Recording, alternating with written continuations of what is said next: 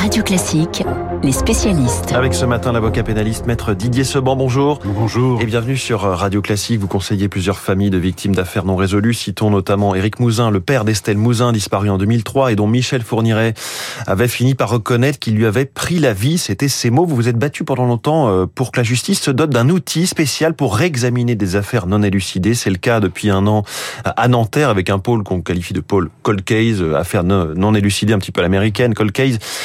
Pourquoi est-ce qu'il fallait, euh, si on revient juste sur la genèse de, de, ce projet, pourquoi il fallait une instance dédiée plutôt que, comme le fait parfois la justice, de rouvrir des affaires euh, euh, C'est justement l'échec de, la justice par rapport à un certain nombre de tueurs en série et, particulièrement Michel Fourniret qui a, amené à la création de ce pôle. La justice fonctionne en tuyau d'orgue.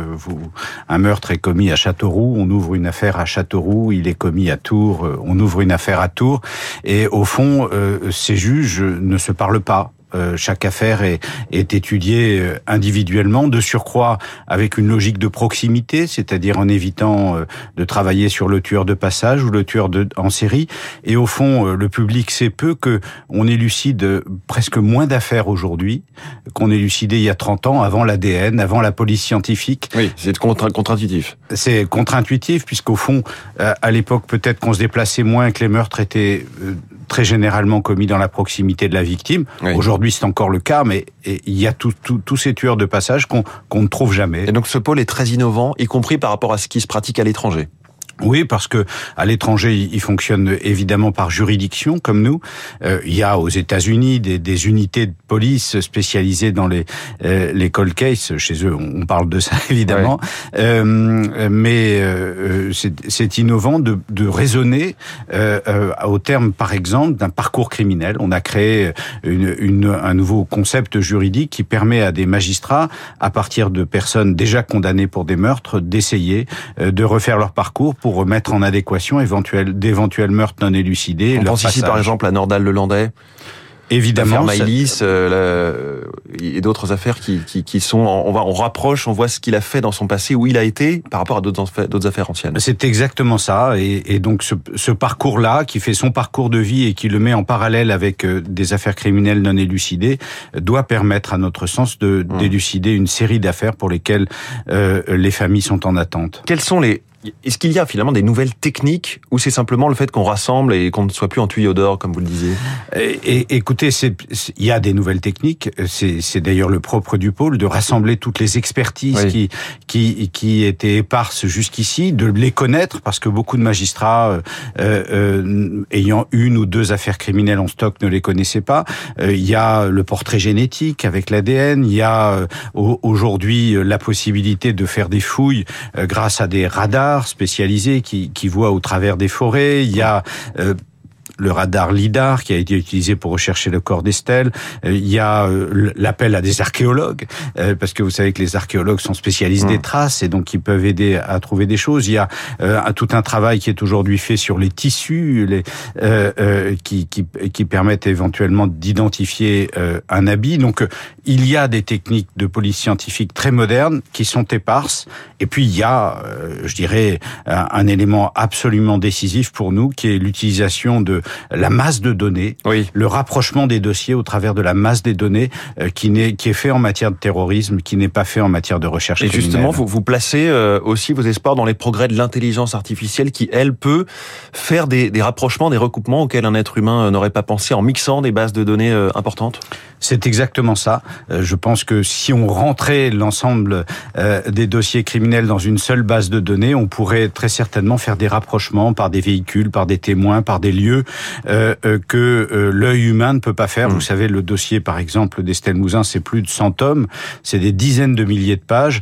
Euh, on s'est heurté au fait que les juges qui se sont succédés dans cette affaire n'avaient plus lu le dossier. Oui, c'est ça. On peut pas reprendre. Si on prend le dossier à zéro, il faudrait une vie pour le lire, quoi. Exactement. Oui. Donc, euh, au fond, puisqu'on avait huit juges dans cette affaire, aucun n'avait la continuité oui. de l'affaire et la continuité de l'enquête. Donc, il faut changer de paradigme, et c'est ce que nous souhaitons avec ce pôle. 77 affaires euh, non élucidées ont été reprises euh, pour l'instant après un an donc d'activité de, de ce pôle. Mais finalement, sur combien vous dites il peut y en avoir plusieurs milliers d'affaires classées de cold case comme ça, classées en tout cas non élucidées Oui, parce que on, a, euh, bon an, mal an, environ un millier de meurtres, peut-être un, petit peu moins identifiés en France. On en résout 70%. Oui. Donc il y en a 300 par an qui ne sont pas résolus. Euh, de surcroît, il y a une série de disparitions qui ne sont pas classées en meurtre. Euh, vous savez, dans l'affaire Le Landais, vous en parliez tout à l'heure, on avait fait un appel aux familles en Rhône-Alpes en leur demandant si vous avez un proche disparu, que vous êtes inquiet, signalez-vous. Plus de 1000 familles, près de 1000 familles se sont adressées à, la justice. Donc on, on voit bien qu'il y a un phénomène massif. Ce n'étaient pas tous des meurtres, mais évidemment, euh, je pense que c'est la partie de l'iceberg euh, euh, qu'on n'a pas identifiée aujourd'hui. On n'a pas de connaissances criminelles. Vous savez, je suis frappé de voir qu'un un, procureur dans un tribunal n'est pas capable de vous donner la liste des meurtres non élucidés depuis 20 ou 30 ans. Mmh. Comment peut-on mener une politique pénale si on n'est pas capable d'avoir ces éléments?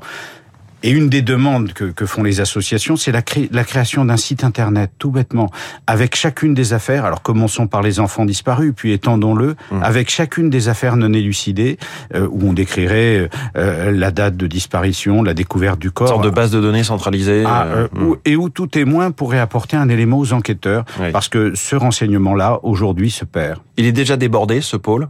Il n'est pas encore débordé, il va l'être à un temps assez rapproché ce que ce que ce que nous nous, nous pensons, c'est qu'il est aujourd'hui sous-dimensionné. Euh, je vous parlais de plusieurs milliers d'affaires.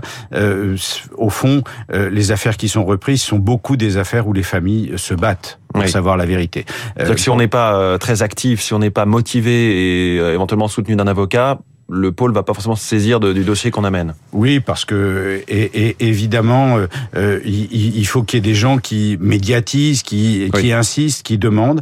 Et donc, je, je, je crois que pour qu'il y ait cette politique pénale, il va falloir élargir le pôle mais surtout euh, augmenter le nombre d'enquêteurs criminels. Nous sommes ils, là. Ils sont combien justement dans ce dans ce pôle? Alors il y a trois juges d'instruction, euh, trois greffiers, donc c'est quand même pas un monde euh, tout à fait extraordinaire.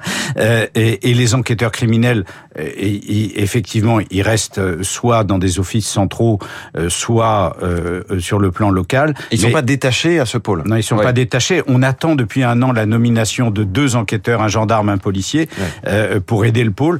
Euh, il faut dire très sincèrement aussi qu'une des difficultés auxquelles se, se rencontrent les, magistrats, c'est l'absence de coopération police-gendarmerie, qui est une spécificité française.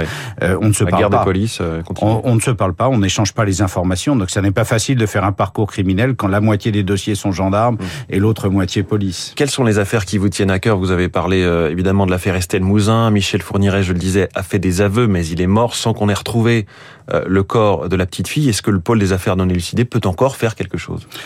Écoutez, l'affaire euh, Michel Fourniret, euh, Monique Olivier va être jugée en novembre à Nanterre, à la fois pour Estelle Mouzin, Johanna Paris, Marie-Angèle Domès, trois victimes du couple euh, de ce couple. donc nous aurons un procès. Monique Olivier rendra devra rendre des comptes à la justice. évidemment, il y a beaucoup d'autres affaires. Je pense beaucoup à ces femmes de Saône-et-Loire qui manifestent depuis 20, 25 ans l'association Christelle parce qu'il y a eu une dizaine de meurtres dans la région et qui ne sont plus entendus par la justice. Un, certain nombre d'affaires ont été transférées au pôle, d'autres sont bloquées par le tribunal de, euh, de Chalon. Euh, nous, nous, je, je, pense à elles parce que euh, ces mères qui sont extraordinaires, qui manifestent presque toutes les semaines pour demander justice, elles attendent des réponses de la justice et j'espère que le pôle le, le, le permettront de les avoir. Pour finir sur ce bilan, si on devait apporter des améliorations, il y a notamment la politique vis-à-vis de la conservation des scellés qui pose problème. Ah oui, euh, tout, le monde a vu les experts ou a vu des, des émissions en pensant qu'aujourd'hui on est au top de, de, la science. La réalité, c'est que les sous-sols des tribunaux regorgent de scellés, que leur gestion est totalement anarchique, euh, qu'on détruit des preuves de crimes tous les jours dans les tribunaux français, euh, euh sans vérification, sans et, et, que nous souhaitons que soit interdit la destruction des scellés criminels euh, dans les affaires non élucidées. Mmh. c'est peut-être ça évitera que des innocents soient mis en cause mais surtout, ça permettra de trouver les auteurs de ces crimes. Et je reviens sur ce que sur les chiffres que donnez, parce que c'est vrai que quand on regarde, que ce soit euh, Cold Case ou n'importe quelle autre émission de polar, enfin série télé, à chaque fois, à la fin de l'épisode, on a trouvé le coupable, ou, en deux ou trois épisodes. Vous nous disiez, 70% seulement des meurtres sont résolus. C'est exactement ça, c'est des chiffres de la Cour des comptes, et elle sait compter. Donc il y a du travail. Merci beaucoup. Maître Didier Seban, avocat pénaliste, merci d'être venu ce matin dans les spécialistes sur Radio Classique. Il est 7h50. Dans quelques instants, le journal imprévu.